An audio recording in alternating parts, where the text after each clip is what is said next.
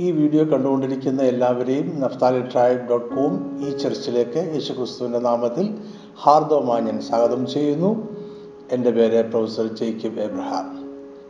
മനുഷ്യനിർമ്മിതമായ യാതൊന്നിനും നമ്മുടെ പാപങ്ങളെ ദൈവത്തിൽ നിന്നും മറയ്ക്കുവാൻ കഴിയുകയില്ല എന്നതിനാൽ നഗ്നരും പാപത്താൽ ലജ്ജിതരുമായി ദൈവത്തിന് നിൽക്കുന്നതാണ് സത്യസന്ധത. നമ്മുടെ പാപങ്ങളെയും അതിന്റെ ലജ്ജയെയും ദൈവം പാവപരിഹാര രക്തത്താൽ മൂടി മറക്കട്ടെ ഇതാണ് ഈ സന്ദേശത്തിന്റെ മുഖ്യ വിഷയം. ഉൽപ്പത്തി പുസ്തകം മൂന്നാം അധ്യായം ഒമ്പത് മുതൽ പതിനൊന്ന് വരെയുള്ള വാക്യങ്ങളിൽ നമ്മൾ ഇപ്രകാരം വായിക്കുന്നു യഹോവയായ ദൈവം മനുഷ്യനെ വിളിച്ചു നീ എവിടെ എന്ന് ചോദിച്ചു. തോട്ടത്തിൽ നിന്റെ ഒച്ച കേട്ടിട്ട് ഞാൻ നഗ്നനാകൊണ്ട് ഭയപ്പെട്ട് ഒളിച്ചു എന്ന് അവൻ പറഞ്ഞു. നീ നഗ്നനെന്ന് നിന്നോട് ആർ പറഞ്ഞു? തിന്നിരുന്ന് ഞാൻ നിന്നോട് കൽപ്പിച്ച വൃക്ഷഫലം നീ തിന്നുവോ എന്ന് അവൻ ചോദിച്ചു. ഇത് ഉൽപ്പത്തി പുസ്തകത്തിൽ വിവരിച്ചിരിക്കുന്ന മനുഷ്യന്റെ വീഴ്ചയുടെ കഥയാണ്. ദൈവം പതിവ് പോലെ വൈകുന്നേരം മനുഷ്യരെ കാണുവാനും കൂട്ടായ്മയിൽ ആചരിക്കുവാനുമായി ഏതൻ തോട്ടത്തിലെത്തി. സാധാരണ ദൈവത്തിന്റെ വരവിനായി കാത്തിരിക്കുന്ന മനുഷ്യരെ അന്ന് പതിവിന് വിപരീതമായി തോട്ടത്തിലെങ്ങും കണ്ടില്ല.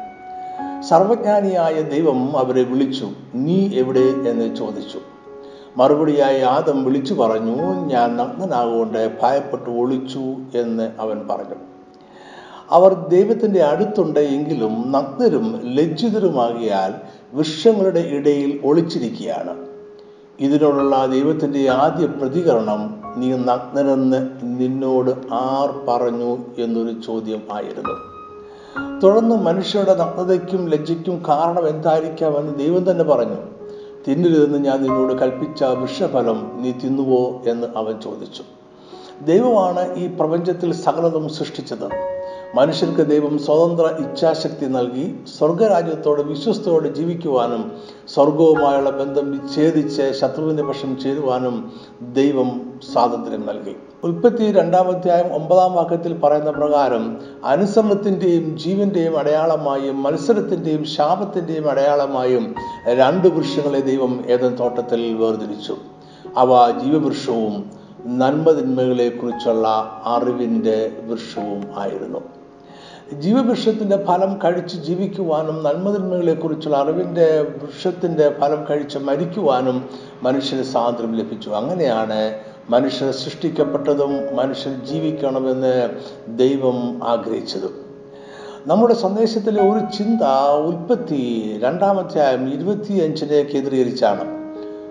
മനുഷ്യനും ഭാര്യയും ഇരുവരും നഗ്നരായിരുന്നു. അവർക്ക് നാണം തോന്നിയില്ല താനും. ആദവും ഹവയും നഗ്നരായിരുന്നു പക്ഷെ നാണം തോന്നിയില്ല.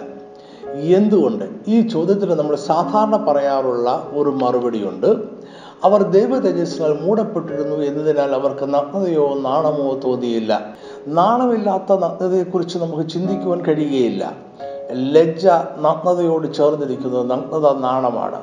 അതുകൊണ്ട് ആദവും ഹവയും നഗ്നർ ആണ് എന്ന് വായിക്കുമ്പോൾ വേഗം നമ്മളവരെ എന്തെങ്കിലും കൊണ്ട് ഉടുപ്പിക്കുവാൻ ശ്രമിക്കും. അതുകൊണ്ട് ദൈവ തേജസ്സിനാൽ മൂടപ്പെട്ടിരുന്നതിനാൽ അവർ നഗ്നരല്ലായിരുന്നു എന്ന് നമ്മൾ വാദിക്കും. എന്നാൽ സത്യം അതല്ല എന്ന് ദൈവജനം തന്നെ സാക്ഷ്യപ്പെടുത്തുന്നു. ദൈവ തേജസ് നമ്മൾ ഉടുക്കുന്നത് പോലെയുള്ള ഒരു വസ്ത്രം അല്ല. അതിന്റെ ഉദ്ദേശം നഗ്നതയെ വസ്ത്രം മറയ്ക്കുന്ന പോലെ മറയ്ക്കുക എന്നതല്ല. നമ്മുടെ അനുദിന ജീവിതത്തിൽ നമ്മൾ അനുഭവിക്കുന്ന ദൈവ സാന്നിധ്യമാണ് മനുഷ്യരുടെ മേലുണ്ടായിരുന്ന ദൈവിക തേജസ് ദൈവത്തിന്റെ സ്വരൂപവും സാദൃശ്യവും അവർക്ക് ലഭിച്ചത് ദൈവ തേജസ്സിനാലാണ്. എന്നാൽ ദൈവ തേജസ് നഷ്ടപ്പെട്ടത് കൊണ്ടല്ല അവർ നഗ്നരായത്. പാപത്തിനു മുമ്പും മനുഷ്യർ നഗ്നരായിരുന്നു എന്ന് ദൈവവചനം പറയുന്നു. ദൈവ തേജസ്സിനാൽ അവർ മൂടപ്പെട്ടിരുന്നു എങ്കിലും അവർ നഗ്നരായിരുന്നു. മനുഷ്യനും ഭാര്യയും ഇരുവരും നഗ്നരായിരുന്നു. അവർക്ക് നാണം തോന്നിയില്ല താനും. അവർ പാപത്തിന് ശേഷവും നഗ്നരായിരുന്നു. ദൈവം നീ എവിടെയെന്ന് ചോദിച്ചപ്പോൾ തങ്ങൾ നഗ്നരാണ് എന്നായിരുന്നു ആദമിന്റെ മറുപടി. എന്നാൽ നമുക്കറിയാം ദൈവം വരുന്നതിന് മുമ്പായി തന്നെ മനുഷ്യർ അത്തിയില കൂട്ടിത്തുന്നി തങ്ങൾക്ക് അരയാട ഉണ്ടാക്കി. അവർ പരസ്പരം നോക്കിയപ്പോൾ തങ്ങളുടെ നഗ്നത മറിഞ്ഞിരിക്കുന്നത് കണ്ടു. അവർ അവർക്ക് മുന്നിൽ നഗ്നരായിരുന്നില്ല. അവർ മനുഷ്യർക്ക് മുന്നിൽ നഗ്നർ ആയിരുന്നില്ല. എന്നിട്ടും ദൈവം വിളിച്ചപ്പോൾ അവർ വൃക്ഷങ്ങളുടെ ഇടയിൽ ഒളിച്ചു. തങ്ങൾ നഗ്നരാണ് എന്ന് വിളിച്ചു പറഞ്ഞു. എന്ന് പറഞ്ഞാൽ ആദമും ഹവയും ദൈവമുമ്പാകെ വരുവാൻ തയ്യാറാകാതെ ഇരുന്നത് അവർക്ക് നഗ്നതയാൽ ലജ്ജ തോന്നിയതിനാൽ ആണ്. ഇവിടെ നഗ്നതയല്ല വിഷയം നാണം ആണ് വിഷയം. അവർ പാപം ചെയ്ത് കഴിഞ്ഞപ്പോൾ എന്താണ് സംഭവിച്ചത് എന്ന് നമുക്ക് വായിക്കാം. ഉൽപ്പത്തി മൂന്നിന്റെ ഏഴ്. ഉടനെ ഇരുവരുടെയും കണ്ണു തുറന്നു. തങ്ങൾ നഗ്നരെന്ന് അറിഞ്ഞു. അത്തിയില കൂട്ടിത്തുന്നി തങ്ങൾക്ക് അരയാട ഉണ്ടാക്കി. ഉടനെ ഇരുവരുടെയും കണ്ണു തുറന്നു എന്നതിന്റെ അർത്ഥം പാപത്തിന് മുമ്പേ അവരുടെ കണ്ണുകൾ അടഞ്ഞു അന്തരായിരുന്നു എന്നല്ല അവർക്ക് മുമ്പത്തേതിനേക്കാൾ കൂടുതൽ കാണുവാൻ കഴിഞ്ഞു എന്നാണ് നമ്മൾ മനസ്സിലാക്കേണ്ടത്. അവർ പാപത്തിന് മുമ്പും നഗ്നരായിരുന്നു അവർക്ക് അത് കാണുവാനും കഴിഞ്ഞിരുന്നു. ഇപ്പോൾ അവർക്ക് കൂടുതൽ കാണുവാൻ കഴിഞ്ഞു. അവർ നഗ്നതയുടെ നാണം കൂടെ കണ്ടു.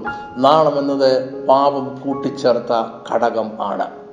ഉൽപ്പത്തി രണ്ടിന്റെ ഇരുപത്തിയഞ്ചിൽ രേഖപ്പെടുത്തിയിരിക്കുന്ന വാക്യത്തിലും പാപത്തിന് ശേഷമുള്ള ആദമിന്റെ ഹവയുടെ പ്രതികരണത്തിലും ഈ സമസ്യക്കുള്ള പരിഹാരമുണ്ട്. ഉൽപ്പത്തി രണ്ടിന്റെ ഇരുപത്തിയഞ്ചിൽ പറയുന്നു മനുഷ്യനും ഭാര്യയും ഇരുവരും നഗ്നരായിരുന്നു. അവർക്ക് നാണം തോന്നിയില്ല താനും. പാപത്തിനു മുമ്പേ അവർ അത്തിയില കൊണ്ട് തങ്ങളുടെ നഗ്നതയെ മറയ്ക്കുവാൻ ശ്രമിച്ചില്ല. കാരണം അവരുടെ നഗ്നതയെ മറയ്ക്കേണ്ടെന്ന് ആവശ്യമുണ്ടായിരുന്നില്ല. എന്നാൽ പാപത്തിന് ശേഷം അവർ ഉടൻ തന്നെ അത്തിയില കൊണ്ട് അരയാടെ ഉണ്ടാക്കി തങ്ങളുടെ നഗ്നതയെ മറയ്ക്കുവാൻ ശ്രമിച്ചു. ഇവിടെ നമ്മൾ രണ്ട് തരത്തിലുള്ള നഗ്നതയെ കാണുകയാണ്. നാണമില്ലാത്ത നഗ്നതയും നാണം ഉള്ള നഗ്നതയും. പാപത്തിന് ശേഷം അവർ മറയ്ക്കുവാൻ ശ്രമിച്ചത് നാണമുള്ള നഗ്നതയാണ്. ഇതിനായി അവർ അത്തിയിലകൾ കൂട്ടിച്ചേർത്ത് ഒരു അരയാട ഉണ്ടാക്കി. ഈ ഇലകൾ മൂന്നാമതൊരു വൃക്ഷത്തെ കാണിക്കുന്നു. ജീവന്റെ വൃക്ഷം നന്മതിന്മകളെ കുറിച്ചുള്ള അറിവിന്റെ വൃക്ഷം എന്നിവ അത്തിവൃക്ഷമല്ല. ആദമു ഹവയും അവരുടെ നഗ്നത മറയ്ക്കുവാൻ മൂന്നാമതൊരു വൃക്ഷം കണ്ടെത്തി. ആദം ഹവയെ നോക്കി ഹവ ആദമിനെ നോക്കി അവരുടെ നഗ്നത മറയ്ക്കപ്പെട്ടിരിക്കുന്നതായി കണ്ടു. ഉൽപ്പത്തി മൂന്നിന്റെ എട്ടിൽ നമ്മൾ വീണ്ടും വായിക്കുന്നു വൈകുന്നേരമായപ്പോൾ യഹോവയായ ദൈവം തോട്ടത്തിൽ നടക്കുന്ന ഒച്ച അവർ കേട്ടു. മനുഷ്യനും ഭാര്യയെയും യഹോവയായ ദൈവം തങ്ങളെ കാണാതിരിപ്പാൻ തോട്ടത്തിലെ വൃക്ഷങ്ങളുടെ ഇടയിൽ ഒളിച്ചു. ഇപ്പോൾ ഇവിടെ ജീവവൃക്ഷവും നന്മതിന്മകളെ കുറിച്ചുള്ള അറിവിന്റെ വൃക്ഷവും അരയാട ഉണ്ടാക്കിയ ഇലകളുടെ അതിവൃക്ഷവും അവർ ദൈവത്തിൽ നിന്നും ഒളിച്ച വൃക്ഷങ്ങളെയും കാണാം. വൃക്ഷങ്ങളുടെ ഈ ചിത്രത്തിനൊരു മർമ്മമുണ്ട്. അത് നമുക്ക് പിന്നീട് ചിന്തിക്കാം. ദൈവം വിളിച്ചപ്പോൾ തങ്ങൾ നഗ്നരാണ് എന്ന് ആദം സമ്മതിച്ചു. ഇവിടെയാണ് ആ ചോദ്യം ഉയരുന്നത്. വലിയ അത്തിയിലകളാൽ ഉണ്ടാക്കിയ അരയാട ഉടുത്തിരുന്നപ്പോൾ അവർക്ക് എന്തുകൊണ്ട് നഗ്നത തോന്നി? യാതൊന്നും തങ്ങളുടെ അരയിൽ ഉടുക്കാതെയാണ് അവർ ഇന്നയോളം എല്ലാ ദിവസവും വൈകുന്നേരം ദൈവത്തിന്റെ മുന്നിൽ നിന്നത്. എന്തുകൊണ്ട് അന്നും പ്രത്യേകിച്ച് യാതൊന്നും സംഭവിച്ചിട്ടില്ല എന്ന മട്ടിൽ പതിവ് പോലെ അരയാട ഇല്ലാതെ തന്നെ ദൈവത്തിന് മുന്നിൽ നിൽക്കാഞ്ഞത് എന്ത്? അവർ പാപത്തിനു മുമ്പും ശേഷവും നഗ്നരായിരുന്നു. എന്നാൽ പാപത്തിനു മുമ്പ് അവർ ലജ്ജിതരായിരുന്നില്ല. പാപത്തിന് ശേഷം ലജ്ജിതർ ആയി. അതിന്റെ അർത്ഥം നാണം പാപത്തിന്റെ ഫലമായി ഉളവായതാണ്. അത് മനുഷ്യരെയും ദൈവത്തെയും തമ്മിൽ അകറ്റി. ദൈവവും മനുഷ്യനും തമ്മിലുള്ള അകൽച്ചയുടെ കാരണം പാപത്തിന്റെ നാളമാണ്. എന്തുകൊണ്ടാണ് ഇന്നും മനുഷ്യർ ഭാഗം നിൽക്കുവാൻ ആഗ്രഹിക്കാത്തത് എന്നതിന്റെ ഉത്തരം ഇതാണ്. നാണം ആണ് കാരണം നഗ്നതയല്ല. കാരണം മനുഷ്യർ എല്ലാവരും എപ്പോഴും ഭാഗെ നഗ്ന ആണ്. എബ്രാഹിം കൃതി ലേഖനം നാലാമത്തെ പതിമൂന്നാമത്തെ വാക്യം അവന് മറഞ്ഞിരിക്കുന്ന ഒരു സൃഷ്ടിയുമില്ല. സകലവും അവന്റെ കണ്ണിന് നഗ്നവും മലർന്നതുമായി കിടക്കുന്നു. അവനുമായിട്ടാകുന്നു നമുക്ക് കാര്യമുള്ളത്. അർത്ഥം വളരെ വ്യക്തമാണ്. നമ്മൾ എപ്പോഴും ദൈവമുമ്പാകെ നഗ്നർ ആയിരിക്കുന്നു. എന്നാൽ ഈ സത്യത്തെ അഭിമുഖീകരിക്കാതെ നമ്മുടെ പാപങ്ങളെ നമ്മൾ ഉണ്ടാക്കിയ അരയാടകളാൽ വിജയകരമായി മൂടിയിരിക്കുന്നു എന്ന ഒരു മിഥ്യാധാരണ സൃഷ്ടിച്ച് അതിനുള്ളിൽ കഴിയുവാൻ നമ്മൾ ആഗ്രഹിക്കുകയാണ്. മതപരമായ പ്രവൃത്തികളാലും ചടങ്ങുകളാലും ലോകപ്രകാരമുള്ള നല്ല പ്രവൃത്തികളാലും തത്വശാസ്ത്രങ്ങളാലും മത്സര മനോഭാവം കൊണ്ടും നിർലജ്ജമായ പ്രവൃത്തികളാലും ഇപ്രകാരം ഒരു അയാർത്ഥമായ അരയാട ഉണ്ടാക്കുവാൻ നമ്മൾ ശ്രമിക്കുകയാണ്. ഒരു മിഥ്യാലോകത്ത് ജീവിക്കുവാൻ നമ്മൾ ആഗ്രഹിക്കുന്നു. എന്നാൽ നമ്മൾ ഒരിക്കലും ദൈവത്തിന്റെ മുമ്പാകെ നിൽക്കുവാൻ ആഗ്രഹിക്കുന്നില്ല. കാരണം നമ്മൾ ലജ്ജിതരാണ്. നമ്മുടെ തത്വശാസ്ത്രങ്ങൾ കൊണ്ടും പ്രവൃത്തികൾ കൊണ്ടും മനോഭാവം കൊണ്ടും പാപത്തിന്റെ നാണം ദൈവത്തിൽ നിന്നും മറയ്ക്കുവാൻ നമ്മൾ പരാജയപ്പെടുകയാണ്. ദൈവം വിളിച്ചപ്പോൾ ആദ്യം മടിച്ചു നിന്നു എങ്കിലും ആദവും ദൈവത്തിന് മുന്നിൽ വന്നു നിന്നു. വിചാരണ ആരംഭിച്ചു. അവർ തങ്ങളുടെ നഗ്നതയിൽ ലജ്ജിതരാണ് എന്ന് ദൈവത്തിന് മനസ്സിലായി. വലിയ അത്തിയിലകളാൽ തങ്ങളുടെ നഗ്നതയെ മറച്ചിരിക്കുന്നതിനാൽ അവർ ശാരീരികമായി നഗ്നരായിരുന്നില്ല. എന്നാൽ അവരുടെ ലജ്ജയെ മറയ്ക്കുവാൻ അവർക്ക് കഴിഞ്ഞിരുന്നില്ല. നഗ്നരായി ദൈവത്തിന് മുന്നിൽ നിൽക്കുന്നതിൽ അപാകതയൊന്നുമില്ല എന്നാൽ അവർ പാപത്താൽ ലജ്ജിതരായ ദൈവത്തിനു മുമ്പാകെ നിന്നു. ഇപ്പോൾ ഇന്നലെയേക്കാൾ കൂടുതൽ കാണുവാൻ പാപം മൂലം അവർക്ക് കഴിഞ്ഞു. അവർ നഗ്നതയുടെ ലജ്ജ കണ്ടു. മനുഷ്യർക്ക് മുന്നിൽ അവരുടെ നഗ്നതയെ അവർ മറച്ചു. എന്നാൽ നാണത്തെ മറയ്ക്കുവാൻ കഴിഞ്ഞില്ല. അതുകൊണ്ടാണ് അവർ വൃക്ഷങ്ങളുടെ ഇടയിൽ പൊളിച്ചത്. എന്നിട്ടും ദൈവത്തിന്റെ വിളിയോട് അനുസരണമുള്ളവരായി അവർ വൃക്ഷങ്ങളുടെ ഇടയിൽ നിന്നും പുറത്തേക്ക് വന്നു. യാതൊന്നിനും അവരെ ദൈവത്തിന്റെ ദൃഷ്ടിയിൽ നിന്നും മറയ്ക്കയില്ല എന്ന് അവർക്കറിയാമായിരുന്നു. കാരണം സകലവും അവന്റെ കണ്ണിന് നഗ്നവും മലർന്നതുമായി കിടക്കുന്നു. അതുകൊണ്ട് അവർ ദൈവമുമ്പാകെ നിൽക്കുകയാണ്. നഗ്നരും ലജ്ജിതരുമായി അവർ ഏറ്റുപറയുകയാണ്. പാപത്തിന്റെ ലജ്ജയെ യാതൊന്നുകൊണ്ടും ദൈവത്തിൽ നിന്നും മറയ്ക്കുവാൻ കഴിയുകയില്ല. പാപത്തിന്റെ ലജ്ജ എപ്പോഴും വെളിപ്പെട്ട് തന്നെ ഇരിക്കും. ദൈവം വന്നപ്പോൾ ആദമും ഹവയും വൃക്ഷങ്ങളുടെ ഇടയിൽ മറഞ്ഞിരുന്നതിനാൽ തന്നെ തങ്ങൾ പാപം ചെയ്തു പോയി. നഗ്നതയുടെ ലജ്ജ വെളിവായി വന്നു. അതുകൊണ്ട് ദൈവമുമ്പാകെ നിൽക്കുവാനുള്ള നീതീകരണം ഞങ്ങൾക്കിനി ഇല്ല എന്ന് അവർ തുറന്ന് സമ്മതിക്കുകയാണ്. അത്തിയില കൊണ്ട് അരയാടെ ഉണ്ടാക്കിയ ആദം വിളിച്ചു പറഞ്ഞു ദൈവമേ ഞാൻ നഗ്നനാണ്. അത്തിയില ഞങ്ങളുടെ ശാരീരിക നഗ്നതയെ മറയ്ക്കുന്നുണ്ടായിരിക്കാം പക്ഷെ നാണത്തെ മറയ്ക്കുവാൻ അതിന് കഴിയുന്നില്ല. സകലവും ദൈവത്തിന്റെ കണ്ണിന് നഗ്നവും മലർന്നതുമായി കിടക്കുന്നു എന്ന് അവർക്ക് അറിയാമായിരുന്നു. അവർ ദൈവമുമ്പാകെ നീതിമാന്മാരെ പോലെ നിൽക്കുവാൻ ശ്രമിച്ചില്ല. അവരുടെ അത്തിയിലയുടെ അരയാടകൾക്ക് ഒരു മാനുഷിക വിശദീകരണമോ തത്വശാസ്ത്രപരമായ ന്യായീകരണമോ നൽകുവാൻ അവർ ശ്രമിച്ചില്ല. ദൈവത്തിന്റെ സർവജ്ഞാനത്തെ അവർ അംഗീകരിച്ചു. പാപത്തെയും അതിന്റെ ഭരണത ഫലത്തെയും അവർ ഏറ്റുപറഞ്ഞു. അവർ ദൈവത്തിനു മുമ്പാകെ നഗ്നരും ലജ്ജിതരുമായി നിന്നു. ഇത് ഈ കഥയിലെ ഒരു സുപ്രധാന വഴിത്തിരിവാണ്.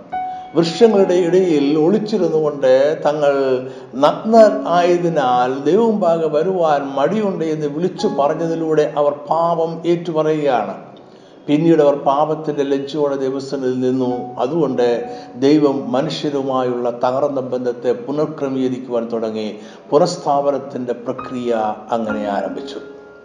വിചാരണയ്ക്കും ശിക്ഷവിധിക്കും ശേഷം ദൈവം പുനഃസ്ഥാപനത്തിലുള്ള ദൈവിക പദ്ധതി വിളംബരം ചെയ്തു. പിശാചിന്റെ തലയെ തകർക്കുന്ന ഒരു സന്തതിയെ ദൈവം സ്ത്രീക്ക് വാഗ്ദത്തം ചെയ്തു. ദൈവത്തിന്റെ ശത്രുവായിരുന്ന പിശാചിനെ മനുഷ്യന്റെ ശത്രുവുമാക്കി പ്രഖ്യാപിച്ചു. ദൈവവും മനുഷ്യനും തമ്മിലുള്ള യുദ്ധത്തെ ദൈവം ഏറ്റെടുത്തു. പിശാചിന്റെ തലയെ തകർക്കുവാനുള്ള സന്തതിയെ ദൈവം നൽകാമെന്ന് വാക്തത്വം നൽകി. ഇനി മുതൽ യുദ്ധം ദൈവത്തിന്റെതാണ്. ജയാളിയായ രാജാവിനെ ദൈവം നൽകും. ഉൽപ്പത്തി മൂന്നിന്റെ പതിനഞ്ചിൽ ദൈവം അവളുടെ സന്തതിക്കും എന്നാണ് പറയുന്നത്. അവരുടെ സന്തതി എന്നല്ല. അതായത് പുരുഷന്റെ ഇഷ്ടത്താൽ അല്ലാതെ സ്ത്രീയിൽ ജനിക്കുന്ന സന്തതി പിശാചിന്റെ തല തകർക്കും.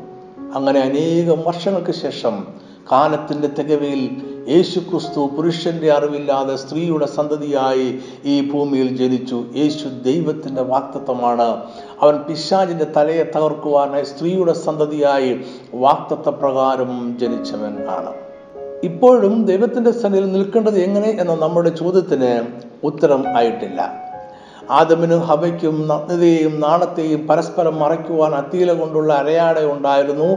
എന്നാൽ ദൈവവും മനുഷ്യനും തമ്മിലുള്ള ബന്ധത്തിന് പാപത്തെയും നാണത്തെയും പൂർണമായും മറയ്ക്കുന്ന കൂടുതൽ മെച്ചമായ ഒരു വസ്ത്രം ആവശ്യമായിരുന്നു. പാപത്തിന്റെ ലജ്ജ മനുഷ്യനെ ദൈവത്തിൽ നിന്നും അകറ്റുന്നു. അതുകൊണ്ട് അവിടെ ലജ്ജയെ മറയ്ക്കുന്ന ഒരു വസ്ത്രം അവർക്ക് ആവശ്യം ഉണ്ട്. ദൈവമുമ്പാകെ നീതീകരിക്കുന്ന ഒരു വസ്ത്രം അവർക്ക് ആവശ്യമുണ്ട്. എന്നാൽ നിർഭാഗ്യവശാൽ നമ്മൾ മനുഷ്യർക്ക് അത്തീല കൊണ്ടുള്ള അരയാട മാത്രമേ ഉണ്ടാക്കുവാൻ കഴിയൂ.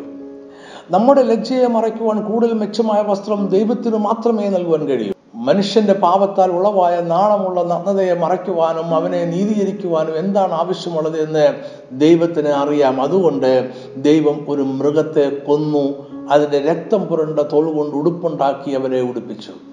ആദമുഹവയും അത്തിയിലകൾ കൊണ്ട് അരയാട ഉണ്ടാക്കി ദൈവം ഒരു മൃഗത്തിന്റെ രക്തത്തിൽ കുതിർന്ന തോൾ കൊണ്ട് ഉടുപ്പ് ഉണ്ടാക്കി. അങ്ങനെ ദൈവം അവർക്ക് ശരിയായ ഉടുപ്പുണ്ടാക്കി കൊടുത്തു. ആ ഉടുപ്പ് പാപത്തെയും നഗ്നതയെയും നാണത്തെയും മറയ്ക്കുന്നത് ആയിരുന്നു.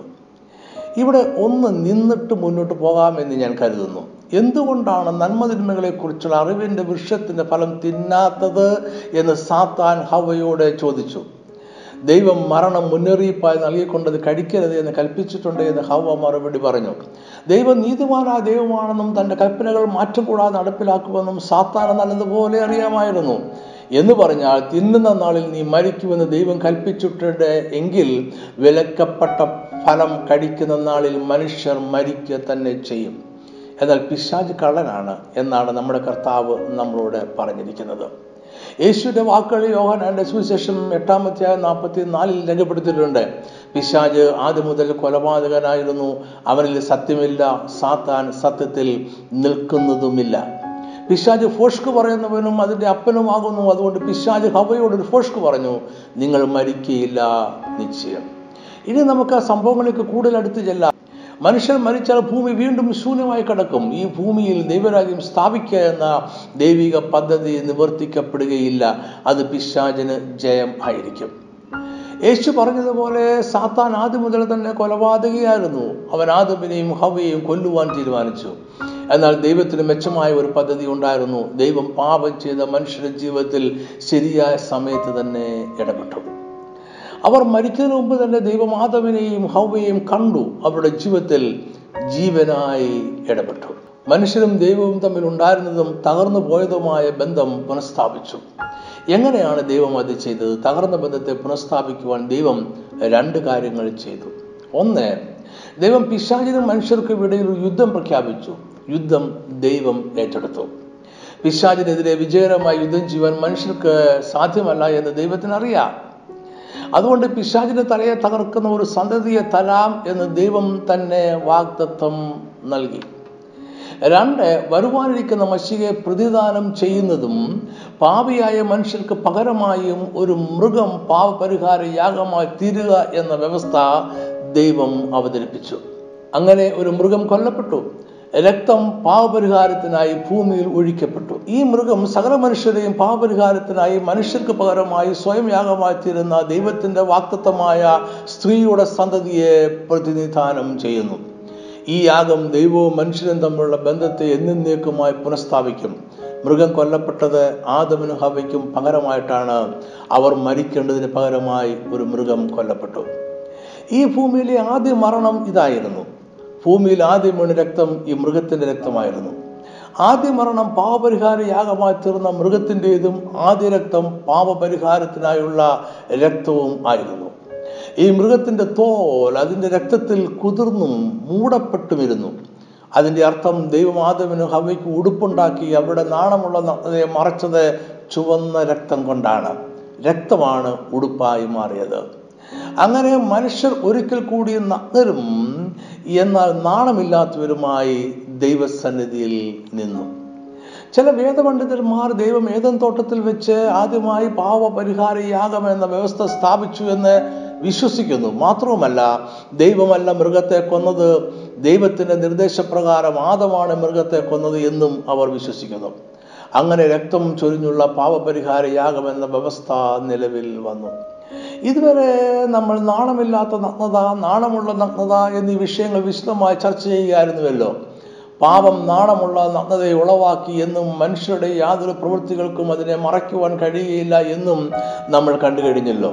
നാളമുള്ള നഗ്നത മറയ്ക്കുവാൻ യാഗമൃഗത്തിന്റെ രക്തത്താലുള്ള ഉടുപ്പ് ആവശ്യമുണ്ട്. ഈ ഉടുപ്പ് ദൈവത്തിന് മാത്രമേ നൽകുവാൻ കഴിയുകയുള്ളൂ. ദൈവം നൽകുന്ന ഉടുപ്പില്ലാതെ നമ്മളെപ്പോഴും നഗ്നരും ലജ്ജിതരും ആയിരിക്കും.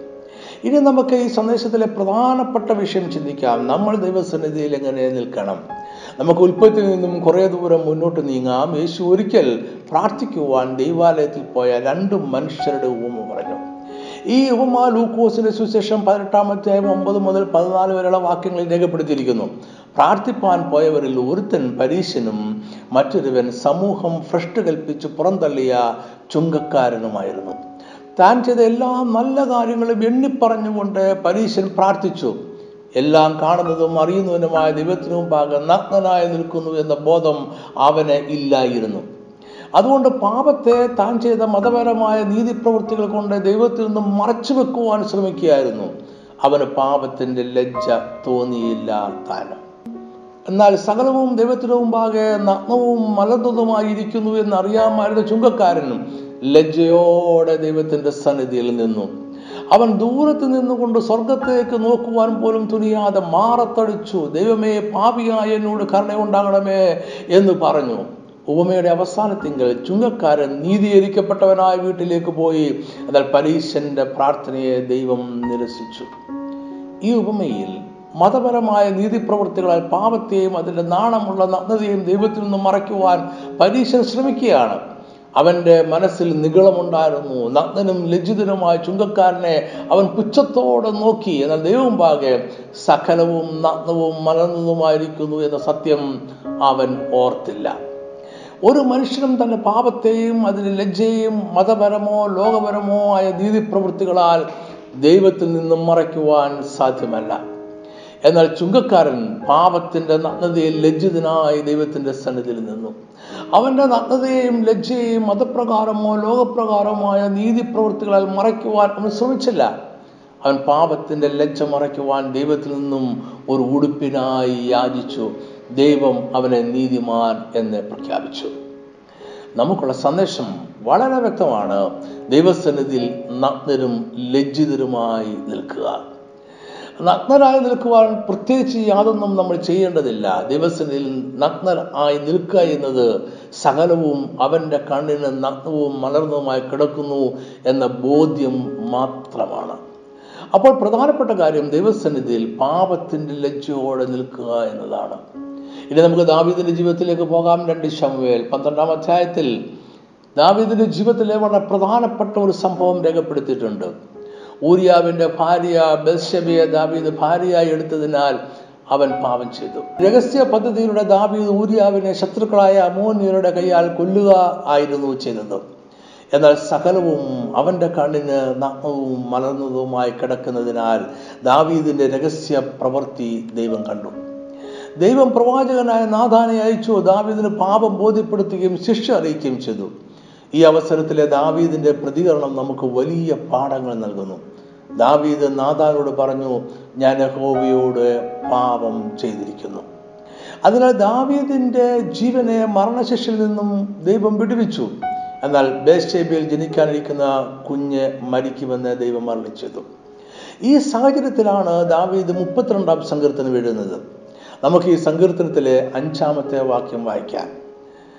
ഞാൻ എന്റെ പാപം നിന്നോട് അറിയിച്ചു. എന്റെ അകൃത്യം മറച്ചതുമില്ല. എന്റെ ലംഘനങ്ങളെ യഹോവയോട് ഏറ്റുപറയും എന്ന് ഞാൻ പറഞ്ഞു. അപ്പോൾ നീ എന്റെ പാപത്തിന്റെ കുറ്റം ക്ഷമിച്ചു തന്നു. അപ്പോസല പ്രവർത്തികൾ പതിമൂന്നാമത്തെ ഇരുപത്തിരണ്ടാമത്തെ വാക്യത്തിൽ ദൈവം ഇസ്രയേലിന്റെ രാജാവായി തെരഞ്ഞെടുത്ത ദാവിദിനെ കുറിച്ച് പ്രകാരമാണ് പറയുന്നത് ഞാൻ ഇഷായിയുടെ മകനായ ദാവീദിനെ എനിക്ക് ബോധിച്ച് പുരുഷനായി കണ്ടു. അവൻ എന്റെ ഹിതമെല്ലാം ചെയ്യും.